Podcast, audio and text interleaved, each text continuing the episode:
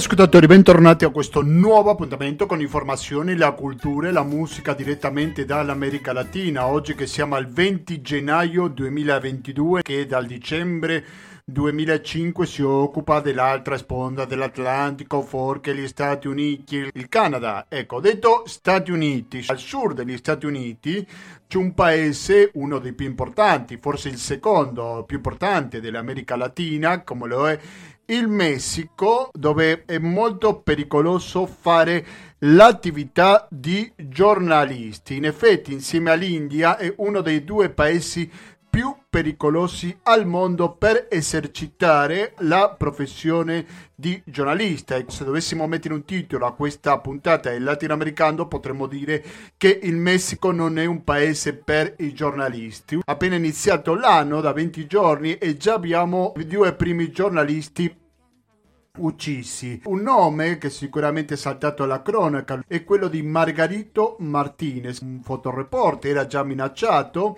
è stato ucciso vicino al confine con gli Stati Uniti. Oltre a fare il giornalista faceva pure il fotografo, lavorava per tante pubblicazioni messicane, faceva più che altro non soltanto notizie politiche ma anche delle notizie della polizia, aveva 44 anni soltanto L'ONG Io sì sono periodista, io sì sono giornalista, aveva già denunciato le minacce contro Martinez. Fra pochissimi istanti saremo collegati in diretta con il Messico per parlare della situazione dei giornalisti, perché qua non si tratta di difendere una categoria piuttosto che un altro, essere autoreferenziale dal punto di vista professionale, si tratta semplicemente di capire o di ricordare che quando colpiamo un giornalista stiamo colpendo anche la capacità di informazione, di essere informati della cittadinanza. E con questo naturalmente va niente meno che la qualità della democrazia. Quindi questo sarà il primo degli argomenti, per questo saremo collegati in diretta fra pochissimi istanti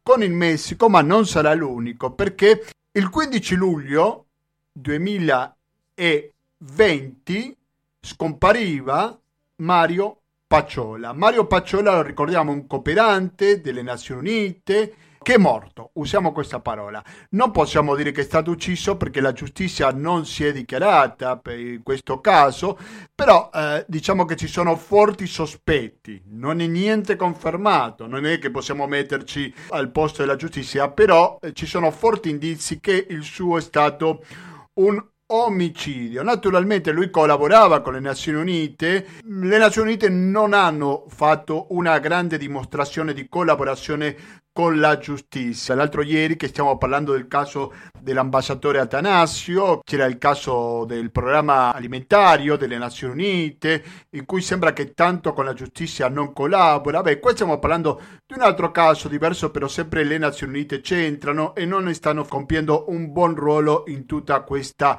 vicenda. Ho detto luglio, 15 luglio 2020, quindi stiamo compiendo adesso in questa settimana un anno e mezzo di questo terribile fatto. Ecco, giovedì scorso uno dei tre ospiti che abbiamo avuto è stato Riccardo Nuri, che lo ricordiamo, il portavoce di Amnesty International Italia. Ci ha ricordato come è passato un anno e mezzo da questa morte, ci ha fatto capire il fatto di essere straniero, di essere europeo, non è garanzia che a queste persone non le capiti nulla. Vabbè, il discorso che oggi faremo una specie di riepilogo di cosa sappiamo e cosa non sappiamo ancora in questo anno e mezzo dalla morte di Mario Pacciore. Lo faremo in compagnia di un giornalista che dal primo giorno che segue questo caso. Quindi questi saranno i due argomenti principali di questa trasmissione.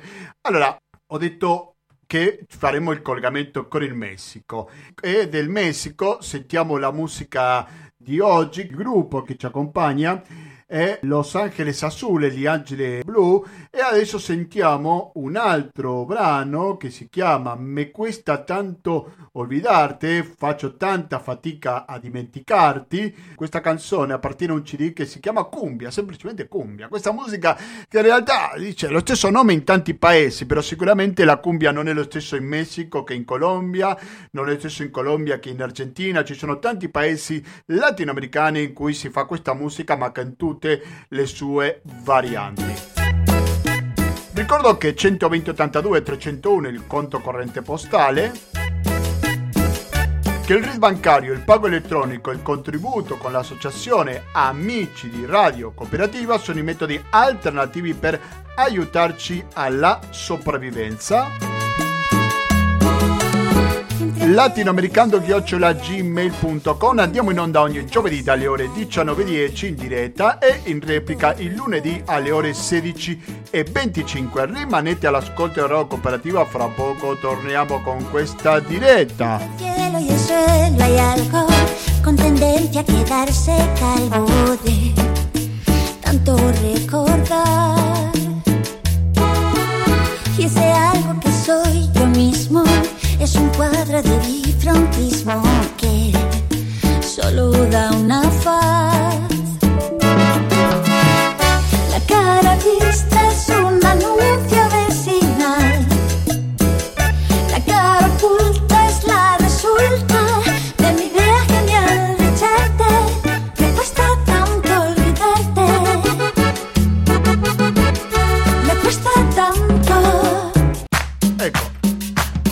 19.28 minuti. Siete sempre all'ascolto di Radio Cooperativa sull'FM 92.7, sul www.radiocooperativa.org. Il primo blog di questa trasmissione è dedicato alla situazione, alla molto difficile situazione che vivono i giornalisti in Messico ed è per questo che in questo momento siamo collegati con Caterina Morbiato. Caterina Morbiato, buonasera e benvenuto a Latinoamericano. Buonasera Gustavo, eh, grazie mille per invitarmi a partecipare alla Grazie a te per accettare il nostro invito. Diciamo che Caterina Morbiato è giornalista freelance indipendente che abita da nove anni nel Distrito Federale del Messico e che scrive per diversi mezzi di informazione sia italiani che eh, messicani, anche spagnoli. Caterina, prima di tutto vorrei chiederti su questa situazione così terribile in Messico che già ha avuto una lunga storia, perché qua prima abbiamo dato conto dei due giornalisti uccisi in quest'anno appena iniziato, ma poi c'è una lunga scia di sangue per quanto riguarda l'informazione, giusto Caterina? Esatto, esatto Gustavo, infatti beh, questo 2022 purtroppo è iniziato nel peggiore dei modi perché abbiamo avuto appunto due lutti eh, molto, molto dolorosi eh, già nelle prime eh, nemmeno tre settimane dell'anno.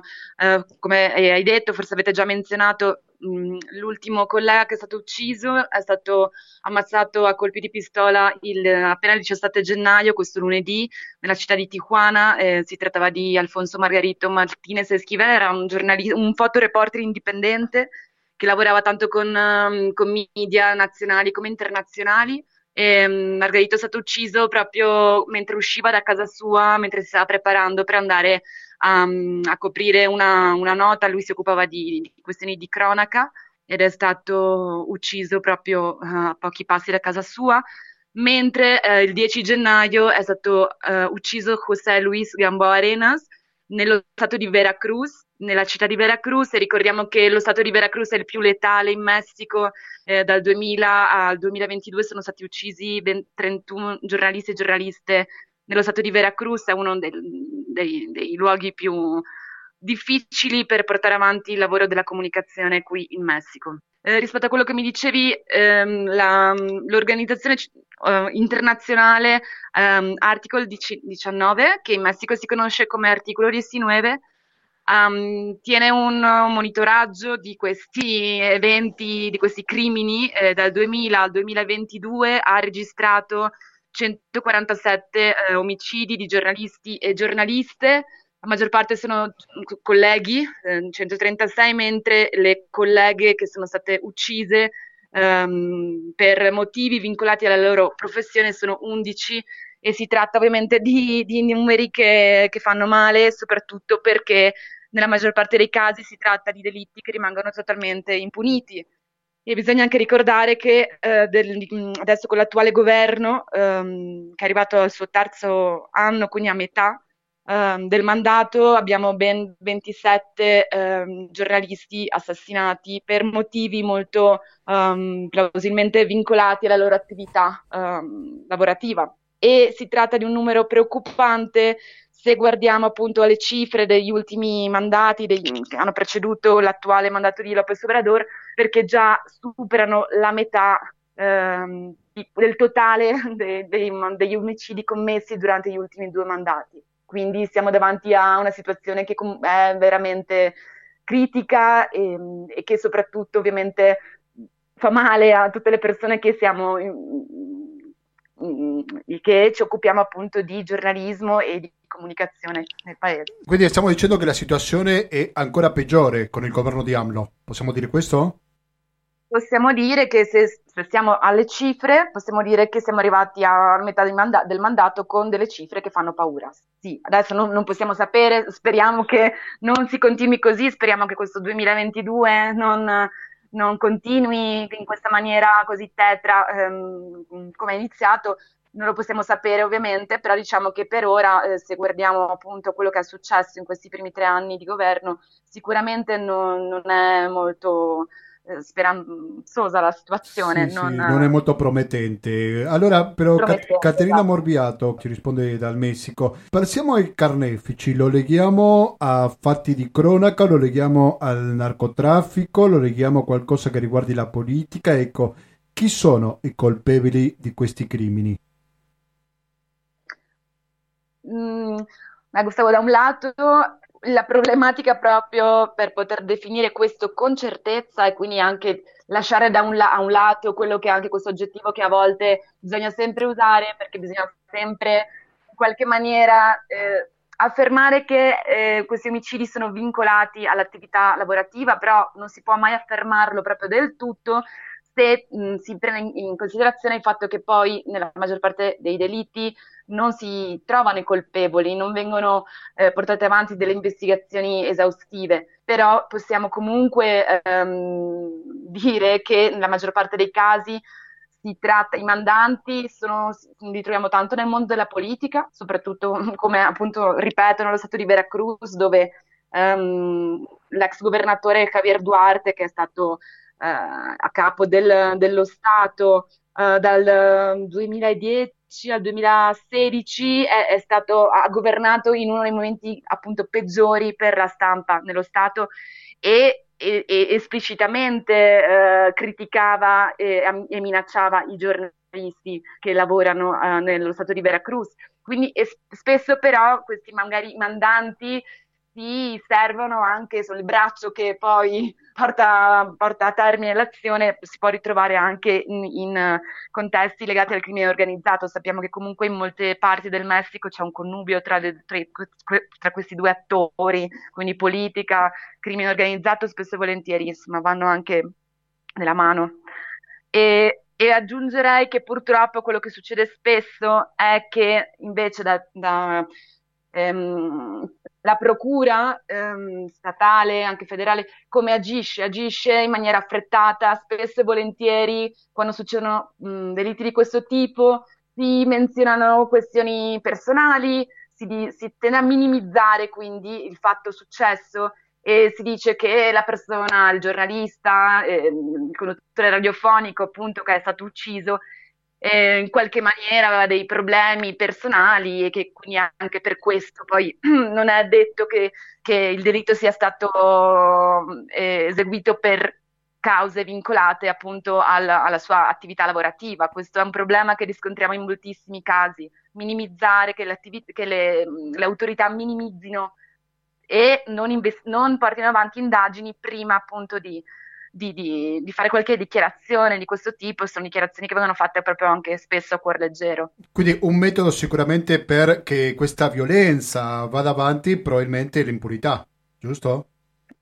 Sì, sicuramente l'impunità è come tanto anche in tanta altra violenza che succede in Messico, è sicuramente uh, un balsamo che fa sì che, che certi tipi di, di, di eliti vengano portati avanti e che appunto non, non, non si trovino delle soluzioni efficaci e, e, e possiamo vedere appunto un, un cambio, un, un cambiamento nel, in queste cifre così spaventose. Caterina Morbiato, per parlare della questione della responsabilità non possiamo avere come unico colpevole il governo di AMLO, ma anche ci sono amministratori locali che dovrebbero fare molto di più rispetto a quanto stanno facendo?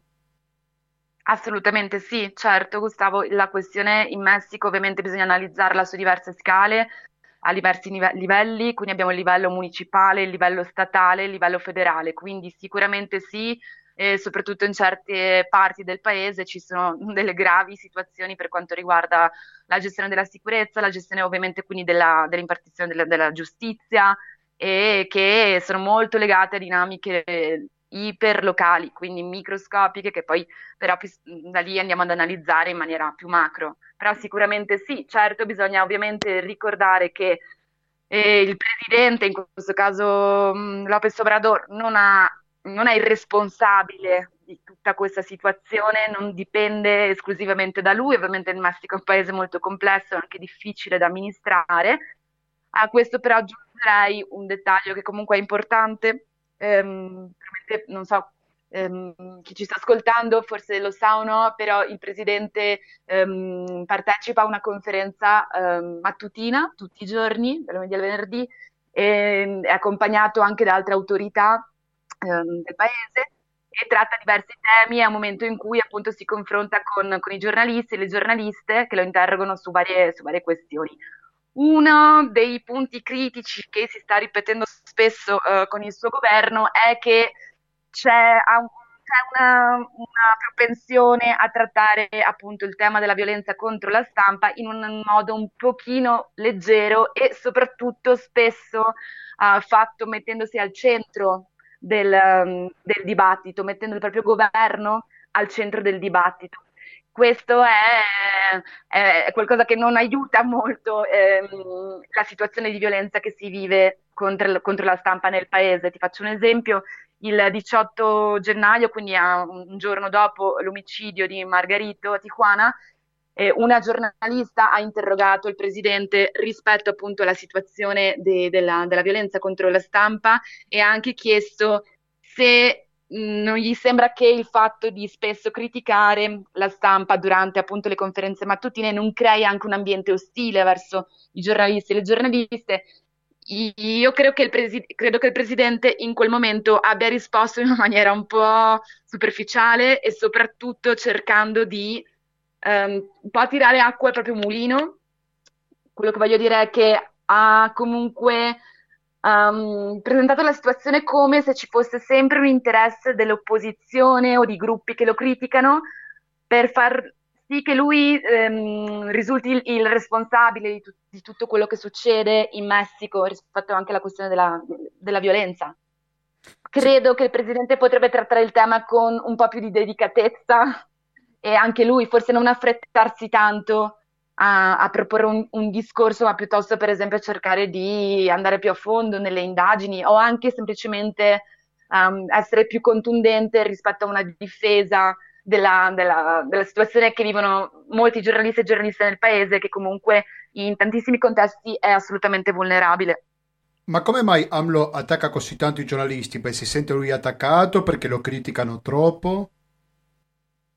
Um, quello che succede è che indubbiamente c'è, eh, c'è, stata e c'è da parte di certi mezzi di informazione una critica verso il presidente, ma questo ancora prima che lui diventasse appunto eh, capo dello Stato.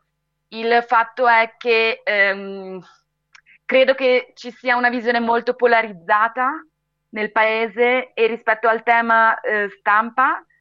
Ehm, si applichi una visione polarizzata anche lì, quando probabilmente bisognerebbe dare più um, struttura o più appoggio, diciamo, a quello che dovrebbe essere la libertà di espressione. Quindi credo che spesso la questione della stampa, la, la questione di um, anche media, uh, non solamente nazionali, ma soprattutto anche stranieri, venga molto usato in questo discorso che ha eh, Lopez Obrador, mh, in cui vuole sempre riaffermare la eh, la forza del proprio piano di governo, in qualche maniera un po' strumentale direi. Certamente. Caterina Morbiato, io vorrei chiederti anche sulla reazione da parte della società civile dinanzi a questa violenza contro i giornalisti. Prima stavamo parlando di una ONG che si occupa di questo tema, come io sì sono periodista, io sì sono giornalista, ecco, come reagisce la gente dinanzi a questa violenza?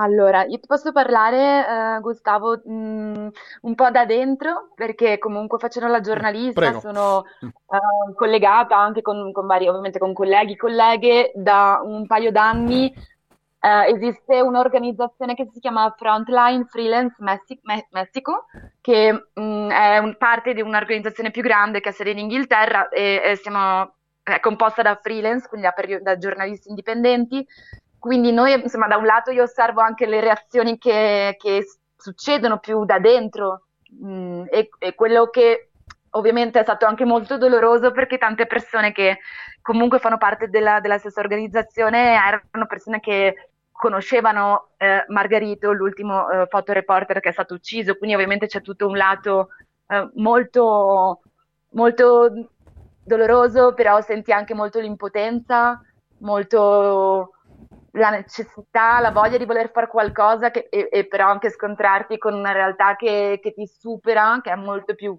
grande di te. Da quel punto di vista, per esempio, una cosa che facciamo eh, noi da qualche mese è che abbiamo un comitato di sicurezza e quindi cerchiamo di ehm, appunto monitorare i colleghi e le colleghe quando vanno a coprire eh, determinati eventi che possono essere rischiosi, dove ci può essere il pericolo. Quindi que- questo è quello che cerchiamo di fare. Ci sono altre organizzazioni come appunto, ehm, adesso hai menzionato io, io sì, sono periodista, c'è anche Articolo 19 che si occupa a un livello molto maggiore di quello che facciamo noi appunto della situazione di sicurezza. E al di fuori, pens- società civile, penso che ci sia un po' di tutto. Ovviamente da un lato c'è gente che, che rimane molto, molto costernata e colpita e, ricordiamo anche questo, credo che è molto importante.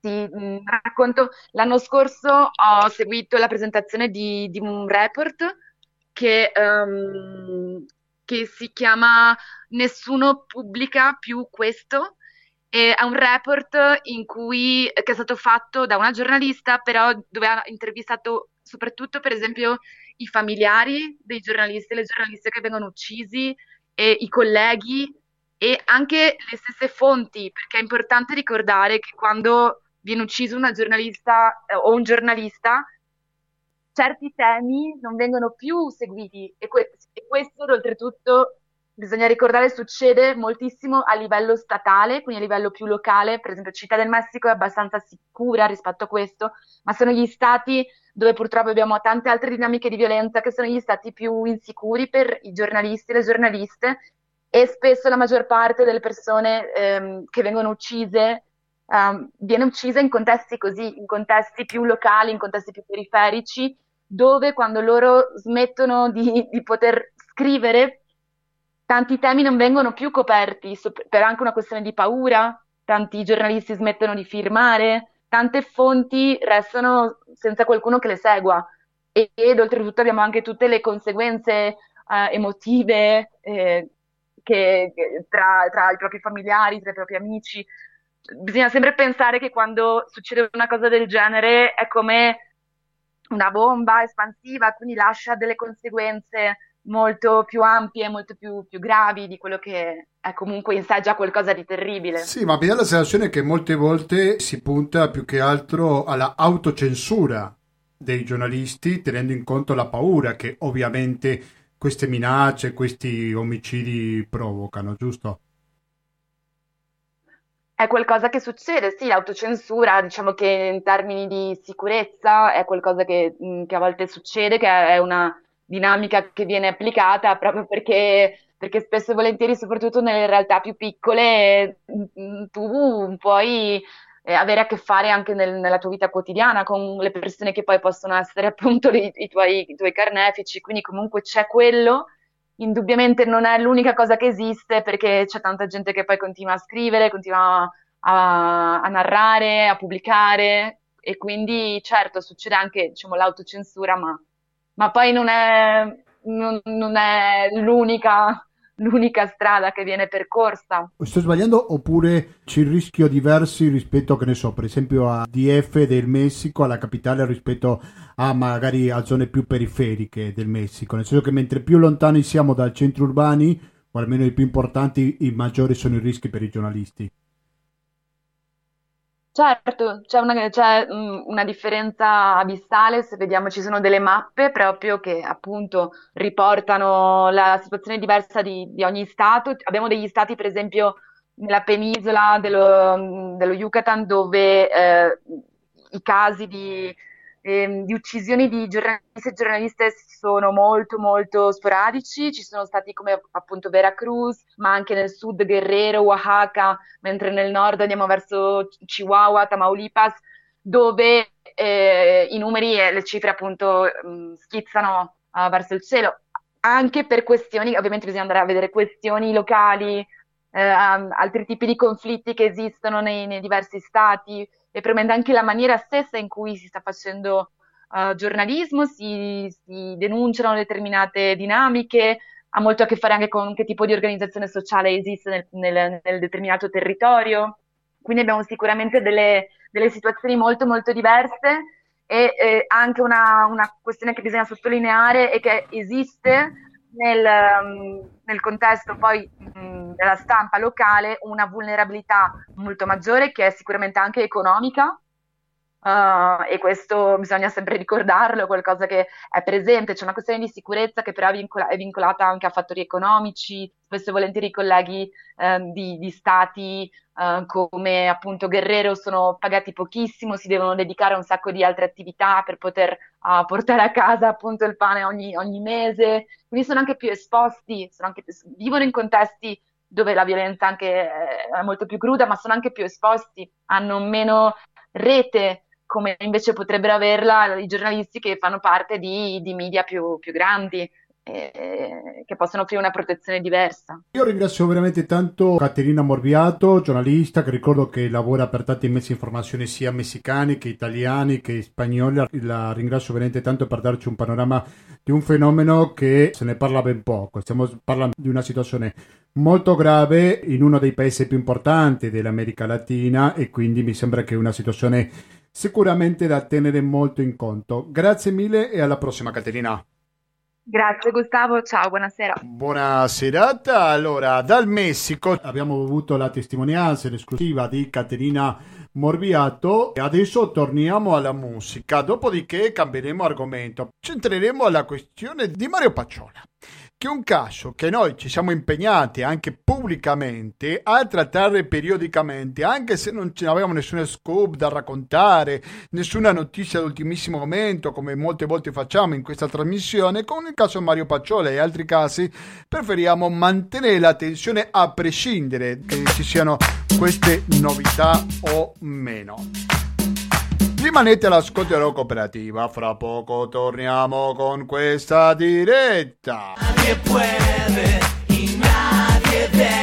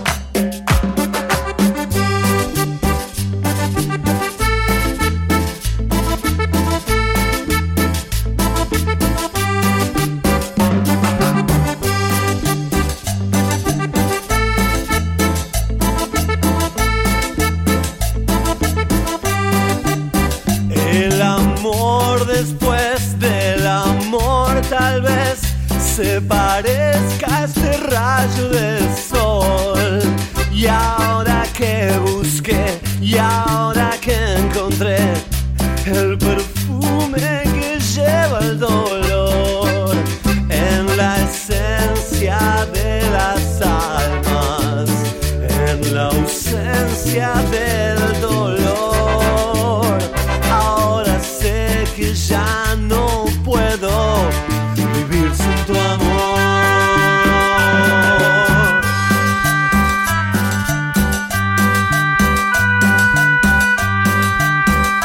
19, 57, 55 minuti, siete sempre all'ascolto di Radio Cooperativa. Allora, il brano che avevamo sentito si chiama El amor después del amor, che è un brano di un mio connazionale, quindi un argentino come il caso di Fito Paez. È interessante la versione eh, che abbiamo appena sentito. Io vi faccio sentire solo una parte di questo brano di Fito Paez Così fate un po' il confronto, no? la differenza.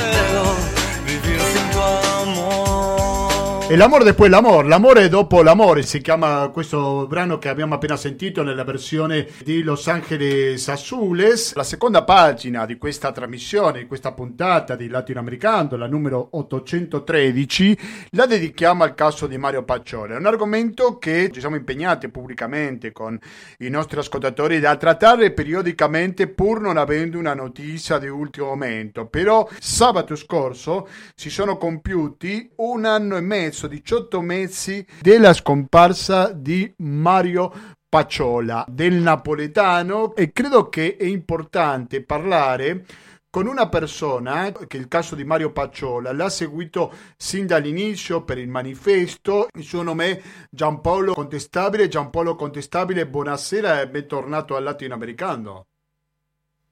Buonasera, ciao Gustavo, grazie di... Grazie di mille per la tua disponibilità. Giampaolo Contestabile è un ricercatore in psicologia, sociologia, giusto Giampaolo? Sì, in psicologia sociale. In psicologia sociale, ok. Ho fatto una miscela fra due professioni, un po' diverse fra di loro. È un po' una miscela. Eh vabbè, dai, mettiamola così. Eh, dunque, dicevo, lui si trova casualmente nella città del Messico. Dico casualmente perché è la città con la quale eravamo collegati fino a un paio di minuti fa. Ecco, ma tu hai seguito sin dall'inizio questo caso, sin dal 15 luglio 2020. Possiamo fare un riepilogo Giampaolo, di quello che sono stati questi 18 mesi dalla scomparsa di Mario Pacciola? Sì, facciamo un, un riepilogo anche per far capire un po' la, la situazione, io credo, di stallo a livello di, di, di, novità che ci sono sul caso e che anzi, invece che, che andare semplificandosi, la vicenda è andata diventando sempre più complicata. Per cui facendo un brevissimo, brevissimo riepilogo, eh, pochi giorni, pochi sì, giorni, settimane dopo la morte di Mario, eh, la situazione sembrava molto chiara, nel senso che sono usciti i primi articoli della sua amica attivista e giornalista Claudia Duque, che mh, mm, diciamo, disegnava un contesto, una situazione in cui sembrava chiaro che lui si trovasse in pericolo e che la sua morte fosse dovuta a un evento esterno. Questo, questa indagine è andata avanti e, e, e la giornalista Duque ha anche eh, trovato diciamo, dei, dei, dei collegamenti con la politica colombiana, con la denuncia di uno scandalo legato a un bombardamento dell'esercito in cui hanno perso la vita dei minori e che ha portato alle dimissioni di un ministro, il ministro della difesa tutto questo, questa linea di, di, di, ricerca, di investigazione che è stata portata avanti da, da Claudia Duque, poi a un certo punto diciamo, si è fermata, non è andata più avanti, inoltre le fonti che sono state utilizzate comprensibilmente per, per, per la delicatezza e la tutela non sono mai state diciamo, rese pubbliche.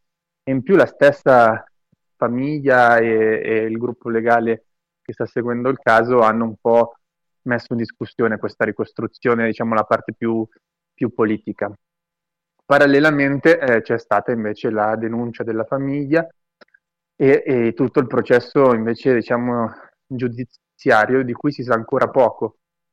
Eh, secondo le, diciamo sono tutte informazioni che, che, sono trappellate ma non si è mai fatta comunicazione ufficiale per cui c'è un reperto della polizia colombiana in cui le autorità parlano di un probabile suicidio, c'è quello che eh, viene classificato nell'archivio delle Nazioni Unite, eh, cioè la morte di Mario come autoinflitta, e quindi anche lì si parla di un suicidio, e poi c'è la, l'autopsia fatta in Italia sul corpo che è stato fatto rimpatriare, di cui non si sa ancora nulla. Io mi ricordo di aver parlato a dicembre 2000, 2020 ehm, con il medico legale che ha svolto le, diciamo, l'esame e che diceva di aver già consegnato o che comunque il, il referto era, era già terminato e, e, che anche l'esito sembrava chiaro, però ovviamente non poteva dirmi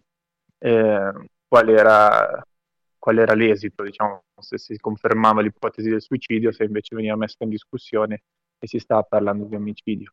È passato più di un anno ormai e non si sa bene il cortocircuito da dove arrivi, perché sembra che gli esami in Italia siano stati fatti, sembra che le autorità colombiane stiano collaborando, almeno quello è stato detto da, da, dalla, dalla, squadra legale che sta seguendo la vicenda, dalla procuratrice e dalle procuratrici che stanno seguendo il caso. E nel documentario che è uscito a puntate delle Iene, il responsabile della comunicazione delle Nazioni Unite dice che loro stanno collaborando, che stanno anche portando avanti una loro indagine interna, però è evidente che ci sia un, un cortocircuito in questa collaborazione a tre tra Colombia, Italia e ONU e non, si, non è ancora chiaro do, dove, ci, dove sia il, diciamo, la faglia. Ma sappiamo un po' perché ci vuole tanto tempo per sapere queste analisi che hanno fatto sul corpo di Mario? E, no, non si sa, nel senso che, che analisi hanno, le analisi hanno dei, dei tempi, diciamo, che, che, non coincidono con l'anno e mezzo che è passato, per cui il problema potrebbe essere la, il coordinarsi tra diverse autorità e diversi paesi più eh, le Nazioni Unite, che sono, diciamo, poi un ente diplomatico a sé. Per cui è probabile che, che ci sia una difficoltà a, a, quel livello, perché da quanto ho capito non, un'autopsia non, non, è verosimile che duri così a lungo, ma proprio a livello di pratica medica. Eh, deve essere una questione più amministrativa probabilmente. Ci sono secondo me alcuni indizi che parlano chiaramente di un omicidio, uno fra tutti se vogliamo è quello che cinque giorni prima della sua scomparsa aveva comprato il biglietto per rientrare nella sua amata Napoli. Non so se possiamo fare una specie di riepilogo, ritorno su questa parola, di quali sono gli indizi che favoriscono la teoria del suicidio e quali sono invece gli indizi che favoriscono la teoria dell'omicidio. C'è un po' contestabile. Ma se mi permetti, Gustavo, io più, più che andare nel, nei dettagli magari della, delle, delle, delle diciamo, due teorie contrapposte che, sì. che, si stanno un po' sviluppando, che credo che non ci siano elementi per, per, prendere una posizione su questo, penso sia più interessante magari vedere, eh, fare un'analisi più strutturale, più politica del contesto in cui è avvenuta la morte di Mario, che comunque stava lavorando per le Nazioni Unite Prego. in un contesto di conflitto. Eh, per cui credo che che, che sia più magari anche costruttivo andare in questa direzione. Prego. Mi premeva dire che innanzitutto non sapendo le cause della sua morte, però sì sappiamo che stava lavorando per l'ONU nella missione eh, di pace. E questo ci fa dire innanzitutto che ci deve essere una presa di responsabilità o comunque un, un, un verificare se, ci, esistono delle responsabilità rispetto ai datori di lavoro e delle Nazioni Unite che sono chi diciamo, si faceva cargo delle condizioni in cui stava vivendo Mario, a prescindere di quale sia poi stata la causa del decesso.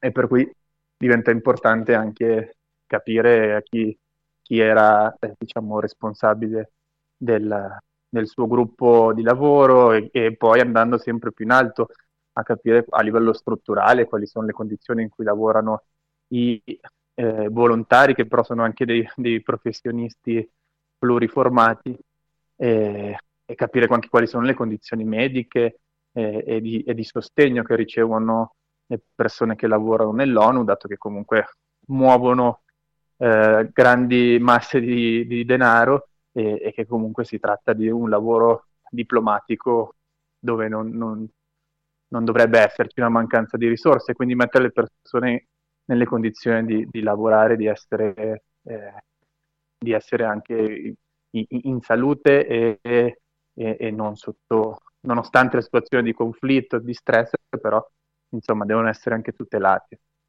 La seconda parte invece è un po' più un'analisi politica di quella che è la missione eh, di verificazione degli accordi di pace dell'ONU. È un tema che interessava proprio Mario che scriveva su, su delle riviste di geopolitica in cui, si, in cui diceva, metteva diciamo, il dubbio eh, sull'efficacia della, dell'intervento che si stava dando o sulla legittimità di questi accordi di pace, perché lui diceva, eh, scriveva, non, non, non, non, sembra di stare in un paese eh, in pace qui e, e in più ehm, metteva in guardia rispetto a quello che era successo con la Unione Patriottica eh, negli anni Ottanta, se non vado errato, in cui un'organizzazione che era nata dal eh, deposizione delle armi di alcuni gruppi guerriglieri era stata, aveva firmato un armistizio, eccetera, e poi era stata, diciamo, massacrata e i, i dirigenti erano stati uccisi. Quello che sta succedendo oggi in Colombia che dalla firma degli accordi di pace 300, quasi 300 ex guerriglieri sono stati uccisi. In più, l'articolo 1 degli accordi di pace prevede una riforma, ridistribuzione delle, delle terre agricole e, e, vediamo che in Colombia è il paese ancora nel 2021 con il più alto tasso di omicidi di difensori ambientali del loro territorio del mondo. Solo nel 2022, in questi 20 giorni, ci sono stati sei massacri, sette massacri in Colombia, è appena stato ucciso un ragazzino eh, come difensore ambientale del suo territorio. Per cui di la 14, domanda... 14 anni più, soltanto. Sì. Di 14 anni, sì. Per cui la domanda politica che, che, che, che dovremmo farci è anche, eh, da, da, un lato sappiamo che l'ONU svolge un lavoro fondamentale e salva la vita a diverse persone in Colombia, è stato anche mediatore tra il Comitato del Paro Nazionale, dello sciopero generale e il governo nel momento in cui si stava diciamo, sparando sulla popolazione. D'altra parte bisognerebbe anche fare insomma, un, uh, un'analisi di quello che è questo processo e di qual è il ruolo politico, perché l'ONU, anche se è una, diciamo, un'organizzazione che si occupa di cooperazione, comunque eh, esprime una, una, sua posizione nel dover moderare e mediare tra un governo che è riconosciuto a livello internazionale per le violazioni dei diritti umani e diverse sentenze hanno dimostrato i suoi legami con il narcotraffico, le mafie, la corruzione, il paramilitarismo e invece poi la popolazione civile e le, le, le, persone che facevano parte delle FARC che ora si stanno reintegrando. Quindi la domanda è come si pone, come si sta ponendo, che tipo di lavoro sta facendo l'ONU e, eh, se, se, e, soprattutto quali sono i risultati. Sì, in effetti l'atteggiamento da parte delle Nazioni Unite nel caso Pacciola non è che sia molto esemplare, no? Non so che dia ti sei fatto te, però mi sembra un po' dubbioso certi atteggiamenti, giusto? Ma quello che, che, che mh, ha chiamato un po' l'attenzione è stato il fatto che non ci sia, non, non, non si abbia dedicato tempo e parole alla, al caso, nel senso che è stata fatta una piccola cerimonia, alcune settimane abbastanza in sordina, e che invece il, il, colui che coordina la, la, missione di verifica in Colombia, Ruiz Massio, abbia invece, eh, per esempio, speso delle parole su Twitter per la morte di alcuni eh, militari. E qui viene anche la domanda su qual è il ruolo delle persone che fanno parte delle organizzazioni militari o che facevano parte dell'esercito nella missione, perché sappiamo che ehm, il responsabile della sicurezza a San Vicente, dove lavorava Mario Paciolla, e che sembra essere stato lui il responsabile dell'occultamento di alcuni oggetti, viene da una carriera di comunque eh, sicurezza privata e anche carriera militare. E quindi la, l'altra domanda no, è che, che ruolo hanno le, le forze militari in questo accordo di pace, nell'implementazione di questi accordi, dato che loro sono una delle due parti che hanno insomma, commesso crimini e perpetrato eh, violenze e massacri. Benissimo, io ringrazio tanto Giampaolo Contestabile, ci ha aggiornato un po' su questo caso e ricordato soprattutto per mantenere un po' l'attenzione, no? il caso di Mario Paccioli, credo che è importante farlo finché non si ottenga giustizia, tu hai pubblicato diversi articoli per il manifesto su questo caso specifico, speriamo che prima o poi questa informazione torni sul manifesto ma anche su altri mezzi di informazione. Grazie, buon lavoro Giampaolo. Grazie a te, buona continuazione. Più che buona continuazione dobbiamo dire buona conclusione. Eh sì, perché già sono le 20 e 11 minuti. ci parlava era Giampaolo Contestabile in diretta dal Messico. In questa puntata che l'abbiamo dedicato soprattutto sulla situazione dei giornalisti in Messico, una situazione assai grave direi, uno dei paesi più pericolosi per fare i giornalisti. Ma anche ci siamo ricordati del caso Mario Pacciole, quando parliamo del caso Mario Pacciole parliamo del caso della violenza che esiste contro i leader sociali e anche contro i leader ambientali, quindi chi lotta semplicemente per un mondo migliore. Le responsabilità sono molteplici perché non possiamo parlare soltanto di un governo, di un singolo poliziotto o qualcosa del genere. Sono molteplici, una situazione che deve cambiare sia in Messico che in Colombia.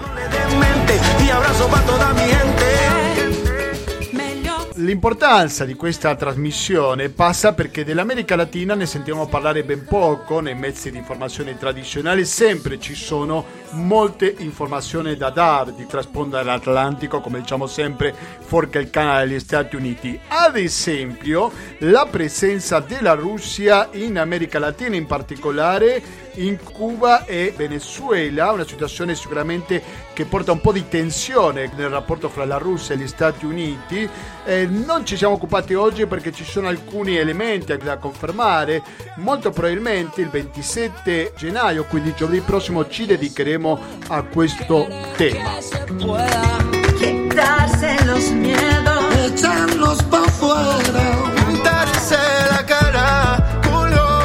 Ma prima ci sono molte trasmissioni, per esempio le prossime due, perché fra poco ascolteremo una replica di Economia e Società che andrà avanti dalle 20.20 fino alle 21.50 e 10 minuti dopo partirà Internotte. Questo se ci ascoltate in diretta il giovedì 20 gennaio 2022 perché magari ci ascoltate il lunedì dalle ore 16.25 in quel caso sentirete una diretta di economia e società. Latinoamericando-gmail.com Ripeto, latinoamericando-gmail.com Ci trovate anche su Facebook, quindi se siete iscritti su Facebook mi raccomando mettete mi piace alla pagina Facebook di Latinoamericando.